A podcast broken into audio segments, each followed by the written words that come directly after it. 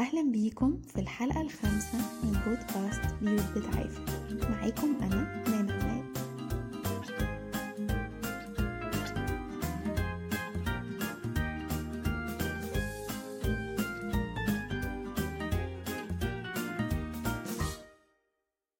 إزيكم؟ هنكمل مع بعض النهاردة الفصل التاني من كتاب ذنوب الآباء ومسؤولية الأبناء.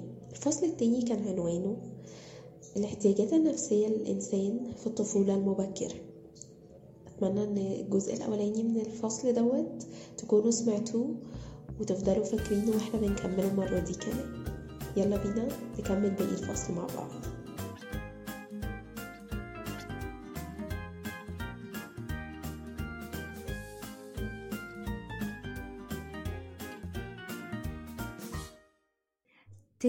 الاحتياجات اللي اتكلم عنها هرم إريكسون كان الاحتياج لتكوين الشخصية والاستقلال. طيب وده إزاي بيتحقق؟ بيتحقق عن طريق إننا بنقضي وقت مع الطفل ونخليه كمان يعبر عن رأيه. العلاقة الشخصية مع الطفل وإن هو يكون هدف العلاقة يكون هو مركز الوقت آه، يكون آه، إحنا وقاعدين معاه بنشوفه هو عايز يعمل إيه دلوقتي. نحط قدامه كذا اختيار. حبيبي إحنا دلوقتي ممكن ناكل آه، بيتزا أو بطاطس أو ساندوتش جبنة مثلا ونسيبه يختار هو إيه اللي عايز ياكله. حبيبي إحنا هنروح النهاردة نتمشى على البحر شوية أو نتمشى في الجنينة عايز تتمشى فين؟ كل دي حاجات بتنمي شخصيته بتخليه يعرف ياخد قرار من نفسه ويعرف هو عايز إيه. بس بيتكلم معانا كاتب هنا عن ثلاث شخصيات لأمهات بتبقى عندها مشاكل بتمنع تسديد الاحتياج ده عند الطفل. أول نوع هي الأم اللي عندها مشاكل من هي وطفلة ومعرفتش إن هي تحلها. تاني نوع الأم اللي ما عندهاش دعم من جوزها آه، هي اللي شايلة الدنيا في البيت لوحدها. تالت أم اللي عندها اضطراب نفسي أو عقلي زي كده فايزة مامة سمير اللي إحنا اتكلمنا عنها في أول فصل خالص. بيقول لنا هنا كاتب إن الأطفال اللي مش بيتسدد عندها احتياجها للانتماء وللحب والأمان بتكبر ويبقوا هما كمان أهل مش قادرين يسددوا دوت لولادهم. وهنا آه بيتنفذ عنوان الكتاب اللي هو ذنوب الآباء. ذنوب الآباء بتبقى في إنه بيورثوا في دايرة مفرغة احتياجهم اللي مش بيصلحوه اللي مش بيشتغلوا على نفسهم فيه اللي مش بيطلبوا المساعدة علشان يكون بيتحل أو يكونوا بيعرفوا إزاي يسددوه لولادهم ويتعلموا من الأول وجديد. كمان بيتكلم عن عوامل مهمة جدا هي اللي بتتحكم في طريقة الأهل وتعاملهم مع الطفل الرضيع اللي عندهم. أهم الحاجات ديت يا ترى العيلة بتاعتهم الأب والأم دولت ليهم علاقات برا الأسرة أو جواها ولا لأ عندهم أصحاب وعلاقات اجتماعية مختلفة ولا لأ؟ يا ترى هم عندهم خبرات من أهلهم من قبل كده سلبية أو إيجابية؟ يا ترى آه، وقت الحمل إيه اللي حصل مع الأم؟ كانت خبرة حلوة أو خبرة وحشة؟ إن الأم ما يكونش عندها دعم في البيت آه، أو وقت الولادة من جوزها. المجتمع كمان اللي هم عايشين فيه لحد فين بيتأثروا بالبيئة بتاعته. زي مثلا إنه ممكن الأهل يكونوا بيهملوا الطفل عاطفيا نتيجة لإن هي بنت. هما كانوا عايزين ولد. أو هما بيهملوه لأنه ولد وده راجل فلازم آه، يكون تعاملنا معاه مختلف وناشف شوية. مش زي البنت اللي نعاملها بدلع وحنية علشان دي بنوتة.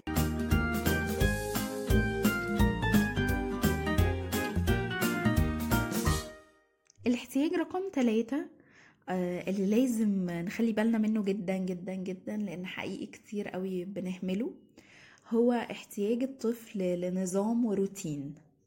يعني ان يبقى في برنامج يومي ثابت لابنك دي حاجة مش مملة ابدا بالعكس دي حاجة بتحسسه بالأمان بتحسسه بالهدوء في البيت بتحسسه إن ماما وبابا مسيطرين على الوضع. مفيش حاجة فجأة هتحصل آه، تهز إحساس الأمان اللي عنده ده.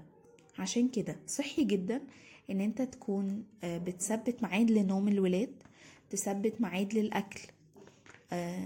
لو النهارده إحنا رايحين مشوار الطفل ما يعرفش عنه حاجة هنروح النهارده عند تيتا وجده ع- رايحين النادي رايحين أي مكان آه، أمهد للطفل دوت من أول اليوم. حبيبي انت عارف النهارده إحنا هنعمل إيه؟ إحنا هنروح عند تيتا سوا وهنروح وهنركب آه، ميكروباص. وإحنا وهناك هنعمل مش عارفة إيه وبعدين هنروح البيت تاني مع بعض. لما بقول للطفل اللي هيحصل ده بيحط جواه إحساس بالأمان. مفيش حاجة بتفاجئه بتخضه. طب لو حصل وفي حاجة موقف لازم نتصرف فيه بسرعة برضو بقوله بمنتهى الهدوء حبيبي أنا مضطرة إن أنا أسيبك النهاردة عند تيتا عشان عندي شغل. تمام؟ فأنا لازم هوديك دلوقتي وأنا آسفة جدا. لكن مش هينام يصحى من النوم يلاقي نفسه عند تيتا وأنا مش قايلاله ده مش مناسب ابدا ابدا ابدا. ده بيحسس الطفل ده بيلعب في في خزان الأمان اللي عنده. بيلعب في البوصلة ديت. شوف عايز تسميها إيه أكتر. بس إحساسه بالأمان بيفقد بي- بيتهز كتير من تصرفاتنا التلقائية اللي مش مناسبة خالص ليهم.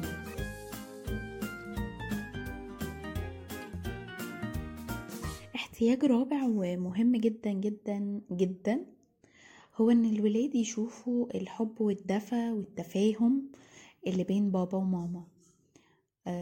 مهم قوي إن هما يشوفوا اللي ماما وبابا بيحضنوا بعض بيبوسوا بعض بيقولوا كلام حلو لبعض. بيتخانقوا مع بعض بطريقة محترمة ويختلفوا في الرأي ويقعدوا مع بعض ويتفاهموا ويرجعوا تاني خلاص مفيش مشكلة مفيش أي حاجة. ليه؟ لأن ده بيعلمهم إن إحنا بنقبل الآخر آه، بنقبل بعض. إحنا في البيت ممكن نبقى مختلفين لكن إحنا عيلة واحدة. بنرجع تاني آه، للدايرة بتاعتنا دايرة الأمان والحب. إحنا بنحب بعض بدون شروط. ودوت بيحط جواه كل المفاهيم اللي إحنا عايزينها بمجرد إنه بيتفرج على علاقة بابا وماما. على حبهم لبعض واحترامهم لبعض.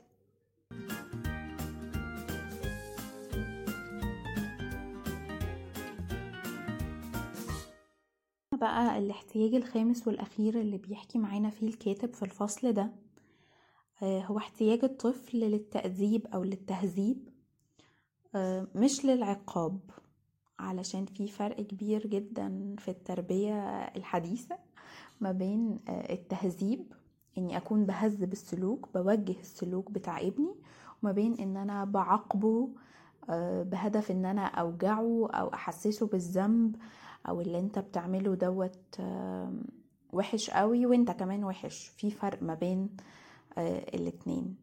الاحتياج للتهذيب دوت بيقول إن هو مش حاجة سهلة خالص. هي التربية بالنسبة لنا الحتة دي. بس هو بيقول إنه المرحلة دي إحنا هنوصل لها بسهولة جدا. لو كنا بنينا أساس من الحب والأمان وإن الطفل عارف كويس قوي إن هو مقبول في عيلته إن هو مهما عمل ماما وبابا بيحبوك. مش بيحبوا التصرفات اللي بتطلع أو اختياراتك اللي مش مناسبة لكن هما بيحبوك أنت. وطبعا صيغة الكلام بتفرق من سن للتاني لكن البذرة الأساسية اللي إحنا زارعينها في ولادنا حبيبي أنا بحبك مهما عملت مهما حصل. أنت أهم حاجة. مش الحاجات اللي بتتكسر مش الحاجات اللي بتبوظها أو عدم سمعانك للكلام. مش هي دي الحاجات المهمة لكن أنت المهم. أنا بحبك أنت عشان أنت ابني. لكن لو كنت من الأول آه، مشيت طريق مش صح مع ابني لو مشيت طريق إني بسيطر إني عايز أنا اللي أتحكم مشيت طريق إني آه، بتريق عليه ومش بديله قيمته مش حسسه إن هو شخص مهم أصلا وإن مشاعره مش مهمة.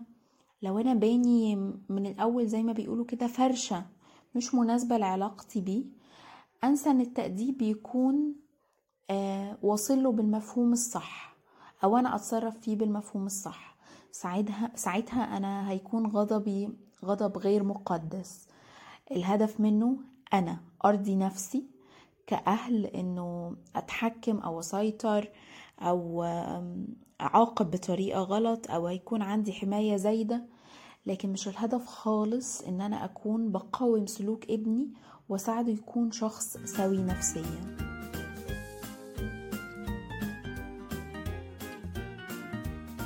معانا الكاتب الفصل دوت بقصة وبحبة حاجات كده لما الأهل بيعملوها ده بيسبب اضطراب أو مرض نفسي عند الأطفال في المراحل المبكرة. وغالبا الأهل بيعملوا كده برضو بدون إدراك ومن غير ما يحسوا إن في أي مشكلة في الكلام بتاعهم. فمثلا بيهددوا الطفل إن هما حبيبي أنا هخصمك إحنا هنخاصم بعض مش هنتكلم مع بعض. أو أنا هضطر إن أنا أوديك عند تيتا وأسيبك هناك أو روح شوف أم تانية غيري. أنا مش عايزة إن أنا أبقى مامتك. أنت بتتصرف بطريقة وحشة وأنا ما ينفعش أبقى مامتك. أو إن الأم أو الأب يهددوا بالانتحار أو إن هم عايزين يموتوا ويبعدوا عن الولاد. أه حاجة الرابعة أه إن هم يبتدوا ينكروا مواقف هي حصلت بالفعل اللي هو أنا ضربتك؟ ده أنا ما كانش قصدي أضربك خالص أنا ما ضربتكش أصلا. ويبتدي الأهل يحاولوا يحسسوا الأولاد وكأن الحاجات ما حصلتش. أنا وبابا اتخانقنا؟ لا إحنا ما اتخانقناش. وكأن الطفل يبتدي يشك في نفسه يبتدي يشك في تفكيره وفي تركيزه إن هو إيه ده؟ هو ده حصل ولا ما حصلش؟ يبتدي يحس بالذنب. مجرد إن هو يكون بيفكر إن دي حاجة حصلت واللي حواليه بيقولوا لأ ما حصلتش. إن الطفل يكون كبش الفدا إنه هو السبب بتاع المشكلة هو اللي تعب ماما هو السبب في إن ماما وبابا بيتخانقوا. أو إن الأهل يكونوا كمان عايزين من دوت يحسسوا الطفل بالذنب فيخليه يسمع الكلام أسرع عشان يكون بيرضيهم. وحاجة بنشوفها كتير جدا وغالبا بتبقى منتشرة أكتر ما بين الأمهات هي إن الأم بتحاول تحسس الطفل حبيبي أنت ما تقدرش تعيش بعيد عني أنت مش هتعرف تتصرف لوحدك أنت لازم تعتمد عليا أصل أنا اللي هعرف أساعدك أنا أكتر واحدة بتحبك. والنوع دوت بيفضل الحبل السري ما بين الأم وما بين ابنها أو بنتها موجود طول العمر. لدرجة إن هو بيلف على رقبة الطفل وبيخنقه وهو راجل كبير بسبب إن هو ماما هي أهم حد في الدنيا. هي حاطة نفسها هي مركز حياة ولادها وحطهم هما كمان مركز لحياتها. من غيرهم مش تقدر تحسي بقيمتها أو بدورها. حاجة تامن حاجة تانية بتأذي الطفل إن أنت تكون بتشبهه بحد من قرايبكم اللي هو عارف إن أنت مش بتحبه أو عارف إن هو شخص سيء وتبتدي إن أنت تقوله أنت زي فلان دوت. هو سامع كلامك السلبي اللي أنت بتقوله على فلان بيحس إن المشاعر دي عليه هو. حاجة تانية مشكلة كبيرة جدا إن الأهل لو حصل ما بينهم انفصال أو حصل ما بينهم أي مشاكل يكون واحد من الطرفين بيجذب الولاد ناحيته وبيبتدي يستخدمهم كوسيلة ضغط على الطرف التاني. وأخيرا تعرض الطفل لأي نوع من أنواع الإيذاء البدني أو الجنسي أو المعنوي. ده بيسبب له مشاكل نفسية مبكرة جدا في الطفولة لو معرفناش نتعامل معاها صح أو نروح للشخص اللي هيعرف يتعامل معاها صح. معاكم الفصل دوت بقصة اللي حكاها الكاتب. بتقول إن كان في مدرسة طلبت من تلاميذ عندها في الفصل في ابتدائي إن هما يكتبوا موضوع تعبير عن إيه أكتر حاجة نفسهم الله يعملها في حياتهم. معجزة تحصل. وكانت واخدة المواضيع دي في البيت بتقراها وابتدت تقرأ موضوع بتاع ولد وابتدت تعيط. دخل عليها جوزها مالك حبيبتي في إيه؟ قالت له أنا قلت للطلبة بتوعي يكتبوا موضوع عن المعجزة اللي نفسهم تحصل في حياتهم وده موضوع كتبه ولد. الولد كاتب يا رب أنا بطلب منك النهارده إن أنت تعمل حاجة مختلفة في حياتي. أنا نفسي أبقى تلفزيون. أنا عايزة ياخد مكانه. أنا عايزة أعيش زيه. أنا عايز يكون ليا مكان مخصوص في البيت ومهم. ويكون كل العيلة قاعدة حواليا زي التلفزيون.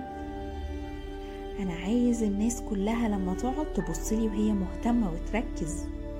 أنا عايز أكون أهم واحد في القعدة. أنا عايزهم يسمعوني من غير ما حد يقاطع كلامي. يا رب أنا نفسي آخد نفس نفس الاهتمام بالظبط نفس الحب والفرحة وأكون مسلي كمان عشان ماما وبابا يقعدوا معايا. يا رب من فضلك.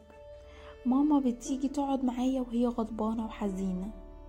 لكن أنا نفسي إن هي تقعد معايا وهي مبسوطة وحاسة إن هي بتغير جو زي ما بتقعد قصاد التلفزيون. يا رب من فضلك أنا مش طالب منك كتير. بس من فضلك يا رب من فضلك. خليني أعيش زي أي تلفزيون.